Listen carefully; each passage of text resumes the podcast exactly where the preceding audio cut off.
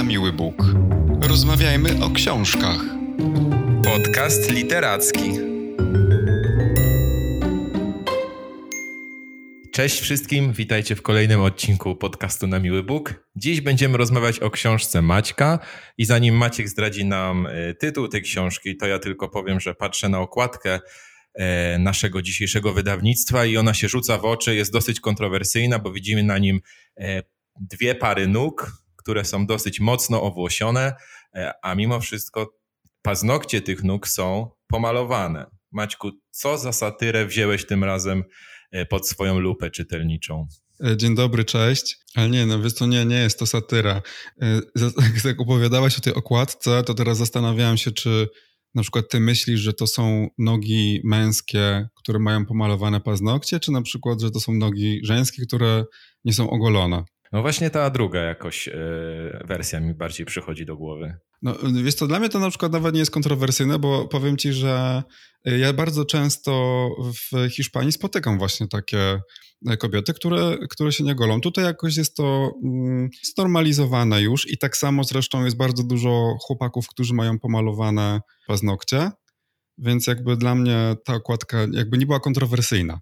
E, ale faktycznie e, okładka jest ciekawa, w ogóle bardzo ładne jest to polskie wydanie, zresztą hiszpańskie też, bo dzisiaj właśnie rozmawiamy o książce hiszpańskiej Andrei Abreu, e, Ośli Brzuch. Książka została wydana przez Artrage, a przełożyła ją Agata Ostrowska. No właśnie, książka hiszpańska i w tej Hiszpanii święci triumfy, sprzedana w ponad 60 tysiącach egzemplarzach, sprzedana do 22 krajów. Powiedz, y, Skąd y, ten sukces?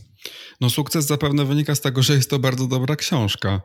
E, jak zapewnia w ogóle hiszpański wydawca, dodrukowywano ją 18 razy i to na przestrzeni zaledwie dwóch lat, tak jak powiedziałeś, ponad 60 tysięcy egzemplarzy sprzedanych.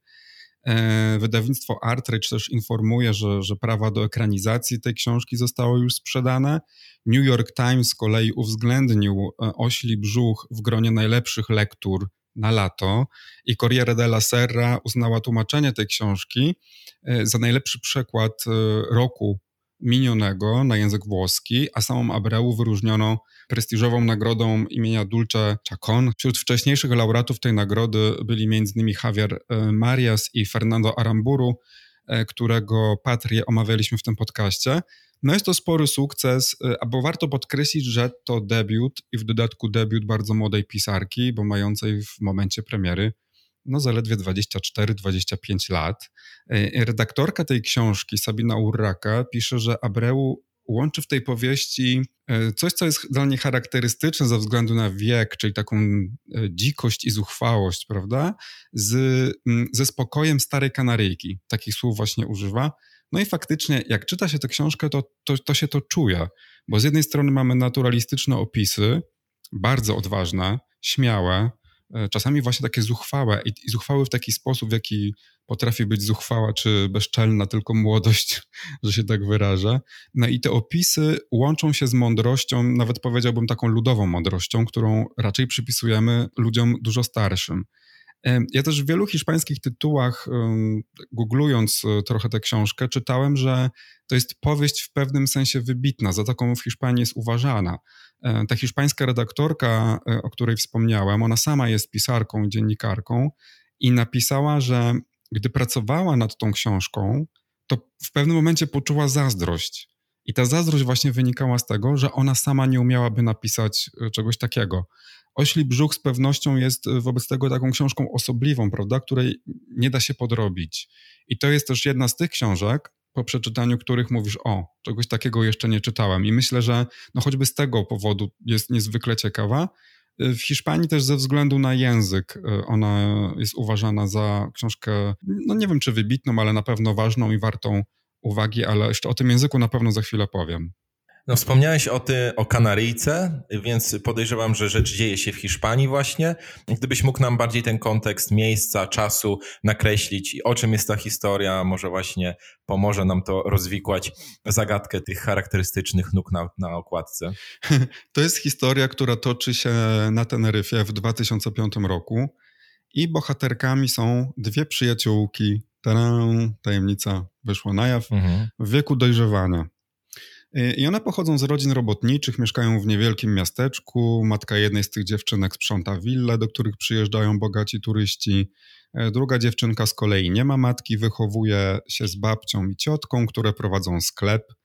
E, I jedną, jedna z nich jest narratorką e, tej powieści. Nie znamy jej imienia, znamy za to jej pseudonim, który brzmi Shit z angielskiego. Druga z kolei ma na imię Isora i to o niej Shit głównie opowiada. Ja może przeczytam opis wydawcy, bo sam chyba lepiej tego nie streszcza. Dziesięcioletnia narratorka, zwana Shit, opowiada o swojej przyjaźni z Isorą, władczą i odważną dziewczynką, którą wszyscy uwielbiają. Isora ma już włosy łonowe i zaczynają się jej rysować piersi, o co Shit bywa zazdrosna, ale zdecydowanie nie zazdrości przyjaciółce tego, że wychowuje ją okropna babka, która ciągle trzyma Isorę na diecie. Shid robi dla Izory wszystko. Obżera się ciastkami, żeby ta mogła się napatrzeć, chodzi za nią do łazienki, gdy Izora sra, loguje się do czatów, aby pisać sprośne rzeczy z nieznajomymi. Ale Shid coraz trudniej dotrzymać Izorze kroku. Przyjaciółka dojrzewa bez niej na pełnych obrotach, a gdy uległość Shid zmienia się w bolesne przebudzenie seksualne, trudno odróżnić pożądanie od przemocy. Tutaj tylko zaznaczę, że wydawca opisał e, tę książkę językiem, jakim ona sama jest napisana, i ten język uderza czytających e, już od pierwszych stron. Ale w skrócie, książka jest o przyjaźni dwóch dziewczynek. No i o tym dojrzewaniu i to naturalistycznie przedstawionym i tak mi to trochę przypomina Niepokój przychodzi o mhm. zmierzchu albo um, Elenę Ferrante. Tak też spotkałem się z takim komentarzem i opisem wydawcy, że gdzieś to e, jest porównywane do genialnej przyjaciółki Eleny Ferrante. Masz na ten temat jakieś zdanie? Bo przecież Ferrante bardzo lubisz i często podejmujesz też temat jej książek. No tak, bo gdy czytamy o przyjaźni dwóch e, dziewczynek, z których jedna jest niemal ślepo wpatrzona w drugą, tę bardziej odważną, taką hej do przodu, jak pisze Abreu, to oczywiście skojarzenie z Ferrante jest naturalne. Ale mm, ja bym powiedział, że ono szybko się kończy. Chociaż um, o genialnej przyjaciółce właśnie pisze na swojej stronie wydawca, polski wydawca tej książki, Art Rage. Y, forma jest zupełnie inna y, niż, niż, niż powieść Ferrante. Język zupełnie odmienny. Obserwacje też mi się wydaje są jednak trochę z innego świata, ale właśnie wspólny jest ten motyw. Motyw przyjaźni, nie wiem, za którą pójdziesz w ogień, za którą dasz się nawet trochę upodlić, której ufasz bezgranicznie, z powodu której cierpisz na przykład, gdy dzieje się w niej coś e, nie tak, gdy na przykład się pokłócisz ze swoim przyjacielem czy, czy przyjaciółką. Myślę, że wiele osób może się w ogóle odnaleźć w, e, w tych powieściach, w tych historiach, bo jednak większość ludzi podziela przecież um, takie doświadczenie głębokiej przyjaźni z dzieciństwa, i albo to my byliśmy na przykład wpatrzeni w naszych przyjaciół, albo to oni w nas. Mnie się w ogóle wydaje ten motyw bardzo zdradliwy, bo na przykład tak jak u, u Ferrante, tak też u Abreu, te role w pewnym momencie mogą się odwrócić i nagle ten, kto był taki hej do przodu, na przykład zaczyna się bać, a ten, kto fanatycznie wpatrywał się w swojego przyjaciela czy tę przyjaciółkę, nagle czuje się silniejszy. E, I tak faktycznie jest i u Ferrante, i, i w tej powieści Ośli Brzuch. Nie wiem, zatrzymałem się nawet nad tymi fragmentami, które pokazują takie uczucie przerastania kogoś, kogo na przykład uznawaliśmy za niedoścignionego, nie? W obu tych książkach to się pojawia. I to jest takie uczucie niezwykłe, tak mi się przynajmniej wydawało, e, że jest takie bardzo interesujące literacko, ale też życiowo, bo na przykład wyobraź sobie, że jeśli masz idola, za którym podążasz, to wyobraź sobie, jakie musisz przeżyć, nie wiem, katarzis, gdy nagle sobie uzmysłowisz, że właściwie to ty jesteś lepszy od tego idola, nie? Że umiesz więcej na przykład, albo mniej się boisz, nie wiem, jest ktoś, kogo podziwiałeś, nagle sobie uzmysławiasz, że właściwie ty jesteś fajniejszy, nie? I, ale na przykład może być w drugą stronę, że na przykład zamiast katarzis możesz na przykład przeżyć olbrzymie rozczarowanie, gdy twój idol nie jest tym, za kogo go uważałeś, no to oczywiście olbrzymie rozczarowanie. I teraz przenieśmy ten schemat na przyjaźń dzieci dorastających, no i moim zdaniem masz świetny materiał na książkę, ale zdecydowanie ta y, powieść Abreu jest trochę inna niż y, powieści Ferrante. No właśnie, satysfakcjonowała cię ta treść z tego względu, że jest to opowieść jednak o nastolatkach, a no też niejednokrotnie mówiłeś, że, że historie dziecięce nieszczególnie do ciebie przemawiają. Tutaj jest jakiś taki, e, jest takie jakieś przymrużenie oka albo po prostu um, ukryta wiadomość dla trochę starszych czytelników ze strony autorki? No tak, wiesz co, bo to nie jest opowiadane w czasie teraźniejszym. Mam wrażenie, że to jest e, opowiadane z jakiejś takiej perspektywy, a już na pewno jak spojrzymy właśnie na język, jakim to jest napisane, to mam jednak wrażenie, że to jest trochę podobny zabieg jak u Wiktorii Bieżuńskiej, czyli właśnie takie mrugnięcie oka do czytelnika, że wiadomo, że tego nie opowiada dziesięcioletnia dziewczynka, no bo ona nawet um, będąc dzieckiem nie mogłaby mówić takim językiem, chociaż ten język właśnie on nie jest tak wyszukany literacko na przykład jak u Bieżuńskiej, jest bardziej prosty i jest trochę takim językiem dziecka z prowincji, takim bardzo dosłownym, ale mimo wszystko nie jest to język dziesięciolatki, nie? Jednak pewne obserwacje, czy to, co ona mówi, jednak nie, więc wiemy, że jest to jednak jakiś zabieg literacki. Okej, okay. mówiłeś e, o, ty, o tej nagrodzie, która została przyznana tej książce ze względu też na, e, ze względu na walory językowe i zastanawiam się, bo ostatnio miałeś takie ambitne zadanie, że czytasz książki i w języku polskim i w hiszpańskim. Z Oślim Brzuchem było też tak, że porównałeś sobie te dwie wersje językowe? No właśnie, bo y, rozmawialiśmy niedawno o przemieszczeniu Margaryty Jakowenko. Wtedy czytałem tę książkę najpierw po hiszpańsku, a później po polsku. Po raz pierwszy w ogóle, żeby nie było, że, że, że tak faktycznie czytam tak dużo tych powieści hiszpańskich, bo tak nie do końca jest. Tym razem był taki właśnie sam plan, ale zupełnie poległem. Na usprawiedliwienie dodam, że, że miałem prawo pełne ale zanim o tym, ja tylko jeszcze chcę powiedzieć dwa zdania właśnie o tym, że to czytanie w dwóch językach tej samej książki jest y, dla mnie absolutnie fascynujące. Jakoś mnie to pochłania. To jest przepiękne doświadczenie i może trochę będę ckliwy, ale powiem, że mm, wydaje mi się, że to jest coś, co pozwala lepiej zrozumieć, dlaczego literatura jest tak niesamowita że, że jakby nie chodzi już tylko o same historie, o pradawną czynność opowiadania, ale właśnie o język. I mam wrażenie, że jak czytasz w takim modelu, że czytasz w oryginale, a potem w swoim e, języku rodzimym, tak, to, to jeszcze bardziej się to manifestuje, że literatura to język. Możesz to obserwować, to jest jak operacja po prostu na jakimś otwartym sercu, nie wiem. Natomiast dlaczego poległem? Bo ta książka jest napisana wykręconym językiem, tak bym to powiedział. To jest proza bogata w słowotwórstwo, y, w regionalizmy na przykład, w takie eksperymenty językowe, które ignorują zasady gramatyczne, interpunkcyjne, nawet ortograficzne też. Mamy w ogóle całe rozdziały pisane ciurkiem, bez przecinków, bez kropek, takie typowe strumienie świadomości Zatem formalnie to jest taka książka bardzo e, eksperymentująca, bardzo poszukująca i odważna też. I tego typu powieści wiemy, że, że potrafią sprawić dużą trudność, nawet gdy są napisane w naszym języku po polsku. No a co dopiero wtedy, kiedy są napisane w języku, w którym się uczysz.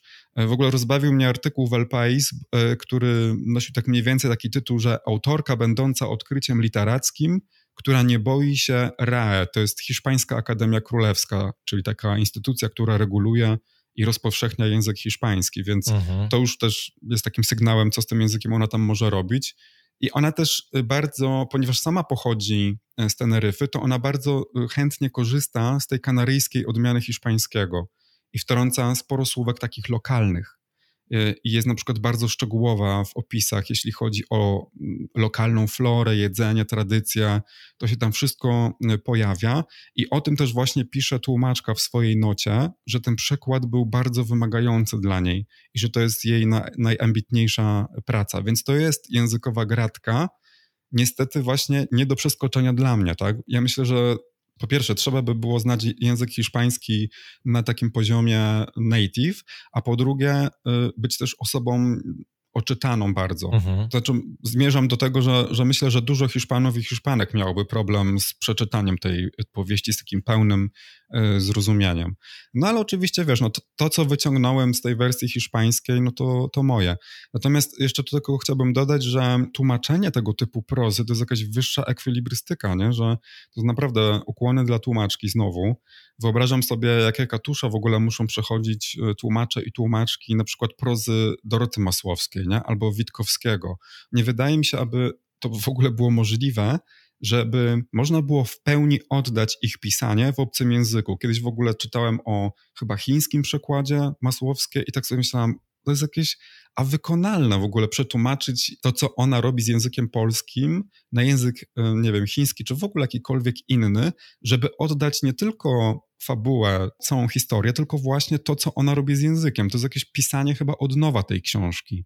E, można zaryzykować, że, że przynajmniej na tym formalnym poziomie oślego brzucha było bardzo podobnie. Mhm.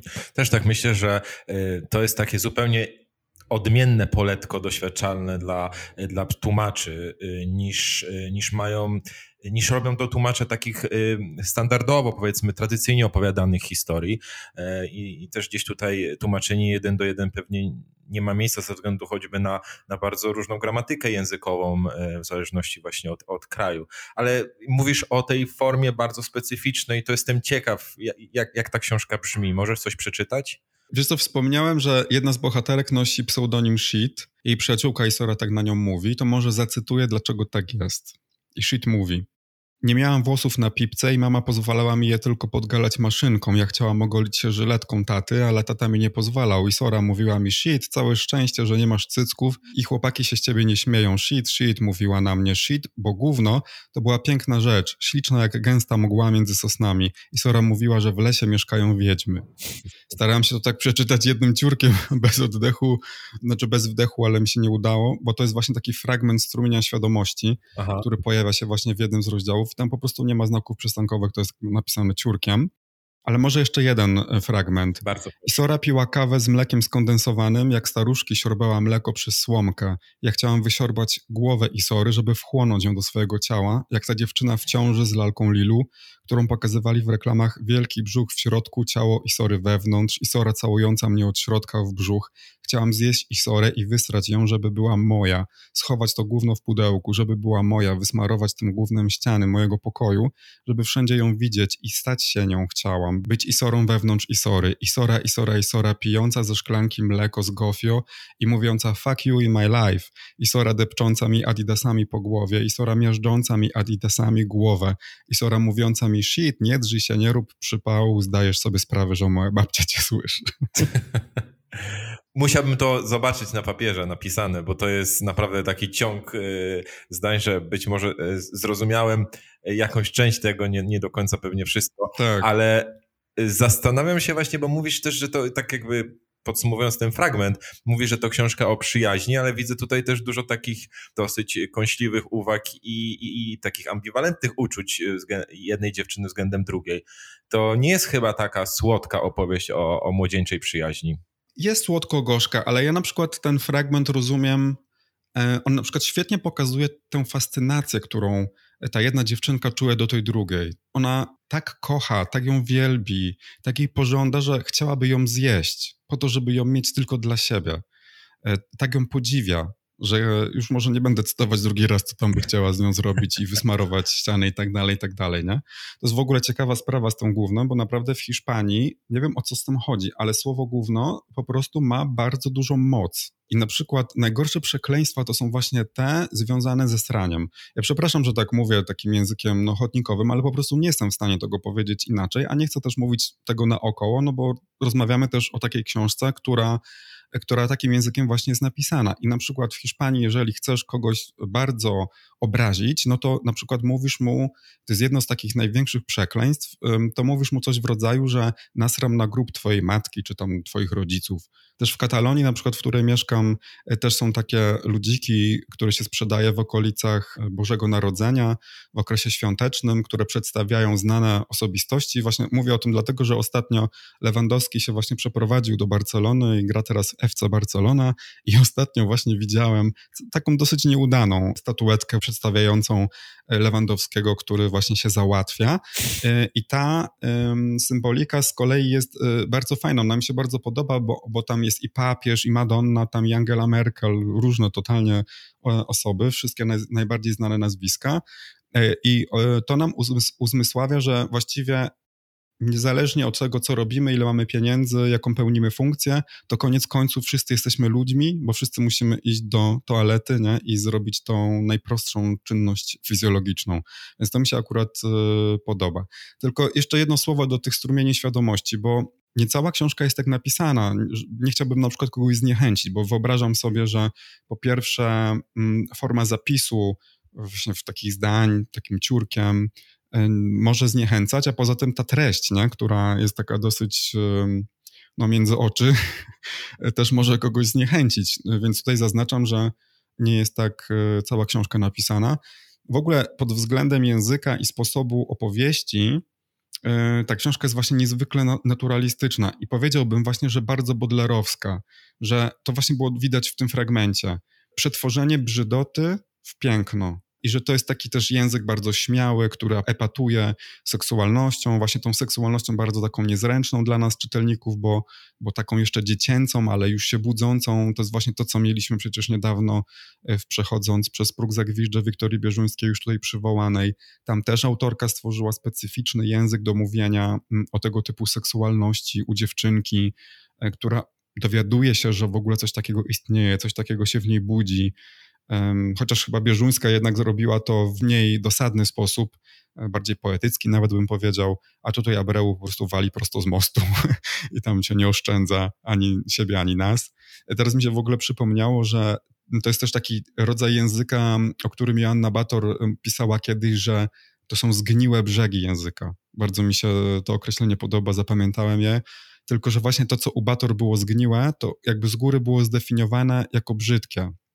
Natomiast tutaj, w tej książce, to, co jest zgniłe, jest obrócone właśnie, w, no, jeśli nie w piękno, to przynajmniej w coś bardzo normalnego i codziennego.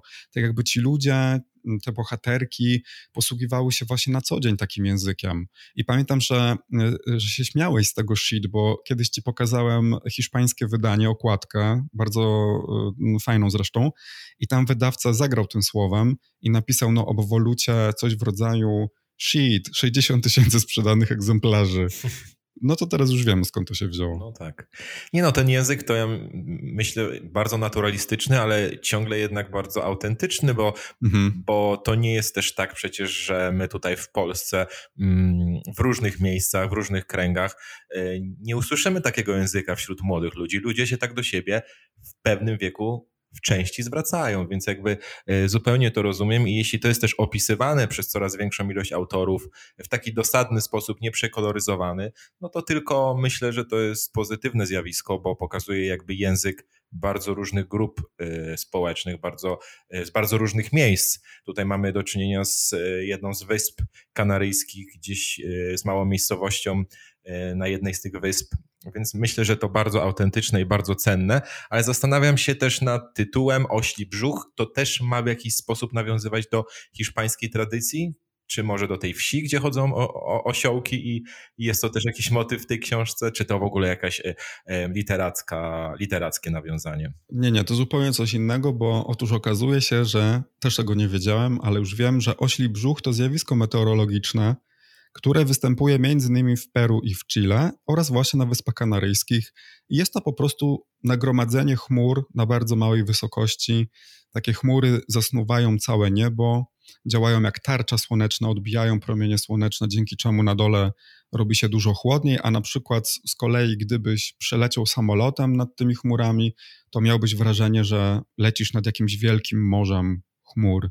I zresztą taką nazwę ma to zjawisko właśnie widziane od góry, po drugiej stronie. Po polsku to zjawisko nazywa się Morzem Mgieł i możemy je na przykład podziwiać w górach, gdy jesteśmy wysoko. Natomiast ośli brzuch w tej powieści y, pojawia się w tym kontekście kilka razy, w tym kontekście pogodowym, a raz pojawia się w sposób e, niezwykły. Mianowicie on nam uzmysławia, jak Kanaryjczycy, no a przynajmniej mieszkańcy tego konkretnego miasteczka są związani z rytmem natury przeczytam właśnie fragment, który o tym mówi, bo on też pokazuje styl, jakim napisana jest większa część powieści. I jest to styl zupełnie odmienny niż to, co czytałem wcześniej.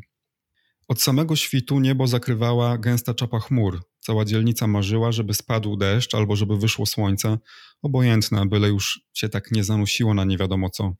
Czasami pragnęliśmy deszczu, tak jak pragnie się, żeby ktoś zadał nam cios nożem w korpus, bo konamy jak kiedy koty odgryzały ogon i nogi jaszczurkom kanaryjkom albo głowę ostajnicom, a one ciągle rzucały się po ziemi, jakby wcale nie umarły i mogły żyć dalej bez głowy.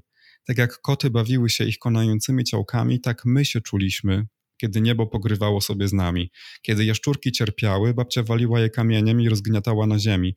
Ginęły na miejscu, a ja szeptałam pod nosem, że co za szkoda, ale babcia mówiła, że nie, że cierpiały i pragnęły, żeby je dobić. Jak przeczytałeś ten fragment yy, właśnie teraz, to on brzmi zupełnie inaczej niż te wcześniejsze e, wypowiedzi. Jest bardziej poetycki i to wszystko wygląda jak taki stylistyczny miks.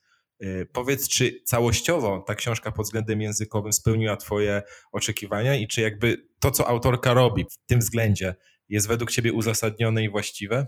I może zacznę od tego, że w Hiszpanii widoczna jest pewna pogarda wobec języka prowincji. W Polsce też tak, prawda? Jest, że jak ktoś jest z prowincji, z, nie wiem, jakichś kresów na przykład, mówi trochę inaczej. Pamiętam takie określenia nawet z dzieciństwa, że, że ktoś mówił po wiejsku, nie? Było coś takiego, nawet chyba komentowaliśmy ostatnio przy okazji... Hamstwa. Hamstwa, tak. I tutaj też na przykład, jak w Andaluzji wchodzisz do, do baru w jakimś pueblo, to, to nie mówisz do kelnera, czy może mi pan podać menu, proszę? tylko mówisz, przynieś mi piwo. Chociaż w barcelońskim barze, szczerze powiedziawszy, też tak powiesz. Nikt się naprawdę o to nie obraża. Ale chodzi mi o to, że jakby są takie wyraźne rejestry językowe, prawda? I też istnieje coś w rodzaju językowej nietolerancji. I teraz mówię o tym dlatego, że właśnie Abreu spotkała się z opresją językową taką podwójną i ona o tym właśnie powiedziała w jednym z wywiadów. E, po pierwsze, dlatego, że ona mówi takim kanaryjskim, hiszpańskim, kanaryjską odmianą hiszpańskiego, byśmy powiedzieli. Więc kontynentalni Hiszpanie patrzyli na nią z góry, a po drugie, na samych Kanarach ludzie z obszarów miejskich patrzą z góry na tych z prowincji, a właśnie Abreu pochodzi z prowincji. Ona o sobie mówi, że była dziką dziewczyną, która, nie wiem, mieszkała gdzieś tam na zboczu wulkanu Teide. Zresztą ten wulkan w tej powieści też oczywiście odgrywa swoją rolę. I Autorka przyznała w wywiadzie, że, że ona w pewnym momencie postanowiła się pozbyć tych kompleksów i uprzedzeń, które właśnie miała na, na temat swojego sposobu mówienia. I postanowiła napisać książkę tak, jak się mówiło w jej wiosce właśnie. I stąd, stąd y, wynika ten rejestr, który ona przyjęła w, y, w tym tekście. Bo ona też w ogóle zauważyła, że że język jej dzieciństwa, taki, który właśnie o ten kanaryjski, hiszpański, ale taki, który ona pamięta z tamtego czasu, kiedy była dzieckiem i z, te, z tamtego miejsca, w którym się wychowywała, on nigdzie nie został zapisany, nigdzie nie został zarejestrowany i ona postanowiła to zrobić. Bo warto też tutaj powiedzieć, że istnieje coś takiego jak Akademia Języka Kanaryjskiego, która dba właśnie o zapisywanie, rejestrowanie języka Wysp Kanaryjskich jako odmiany języka hiszpańskiego, ale właśnie okolica, z której pochodzi Abreu, też jest pominięta w słowniku tej akademii. To znaczy, ona nie mogła znaleźć w słowniku Akademii Języka Kanaryjskiego słów, które używało się w jej wiosce. To jest absolutnie ciekawe. No? Mhm. I w gruncie rzeczy Abreu właśnie mówi, że, że ona nie napisała tej książki językiem kanaryjskim, tylko kanaryjskim z jej wioski, który jest jeszcze bardziej niszowy. Okay. I nawet nazywa ten język czelizmo, bo takim językiem mówiła jej babcia właśnie o imieniu Czela. I już po tym widać, jak bardzo ważna jest to książka, nie? że ona, myślę, że ona jest w ogóle bardzo ważna przede wszystkim dla mieszkańców Wysp Kanaryjskich i też dla Hiszpanii, bo myślę, że przetłumaczona na język polski, jakby my nie zdajemy sobie, już tego nie czujemy w taki sposób, nie mamy już tej świadomości, że to jest zapis jakiejś odmiany hiszpańskiego w jakimś tam pueblo, prawda, mhm. właśnie na Teneryfie. E, natomiast ta powieść i jej język y, mają jeszcze inną zaletę, bo bohaterki to są dziewczynki, i narratorka jest kobietą, dziewczynką, a język, którym się posługuje, no właśnie kojarzymy raczej z takimi niegrzecznymi chłopcami. Ale przecież wcale tak nie jest, nie? że dziewczynki też właśnie mogą używać takiego języka. Autorka mówi bardzo ważne zdanie, że dziewczyny są jak dzikie psy, które ostatecznie zostają udomowione. A właśnie ci, którzy je udomawiają, to oczywiście chłopcy, mężczyźni. I ta powieść też właśnie o tym jest, że że dziewczynki posługują się takim językiem jak chłopcy, ale świat jest tak skonstruowany, że ci chłopcy później jakoś w pewien sposób te dziewczynki układają i jest to w gruncie rzeczy straszne przemyślenie, ale no tak jest. I każą im też golić nogi. O właśnie, na przykład, nie? To jest właściwie przecież też wymysł absolutnie patriarchalny i to, co mówiłam na samym początku, że czasami e, spotykam w Hiszpanii, e, nawet ostatnio powiem Ci, że bardzo często, e, dziewczyny, które nie golą nóg albo nie golą rąk. Mnie się to strasznie podoba i no, to są właśnie takie kobiety wyzwolone z tego patriarchalnego nakazu w gruncie rzeczy. No. Taki mały, ale istotny ruch oporu. I, i, I, też myślę sobie, że to, co teraz powiedziałeś o tym języku i o tej e, walce w sumie z dyskryminacją językową, to jest niezwykła ciekawostka, która też nadaje nowy kontekst, mhm. bo autorka nie używa tylko tego języka do opisania tej historii, która jest sama w sobie ciekawa, ale też jakby walczy o pewne nowe odniesienie, o, o, o właśnie o, o zmianę postrzegania języka e, i to jest zupełnie dodatkowa wartość do tej książki. Dziękuję Ci Maćku generalnie, że sięgnąłeś po taki tytuł.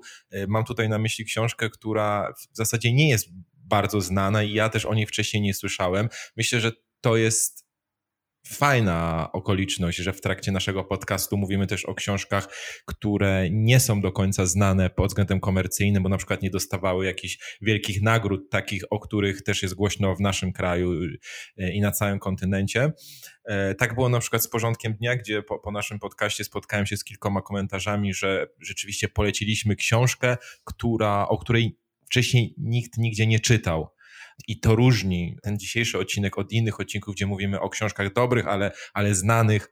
Także dzięki wielkie e, za Twoją opowieść dzisiaj i do usłyszenia za dwa tygodnie. E, proszę bardzo. Ja myślę, że ta książka no będę szczery, jakby nie ma większych szans na to, aby stała się bestsellerem w Polsce, właśnie z tych względów, o których mówiłem wcześniej. Ona stała się e, bardzo głośna w Hiszpanii ze względu na język hiszpański. W Polsce pewnie ten sukces nie zostanie powtórzony i właśnie dlatego tak ważne jest, aby e, po nią sięgnąć i, i zapoznać się z tym dziełem, już wiedząc na przykład to, o czym dzisiaj powiedzieliśmy, o tym kontekście językowym, chociażby prowincjonalnym, kanaryjskim i tak dalej. Ja również Kamilu Ci dziękuję bardzo, a z Wami słyszymy się już za dwa tygodnie. Dziękuję, do usłyszenia. Do usłyszenia. Na miły Bóg. Rozmawiajmy o książkach. Podcast literacki.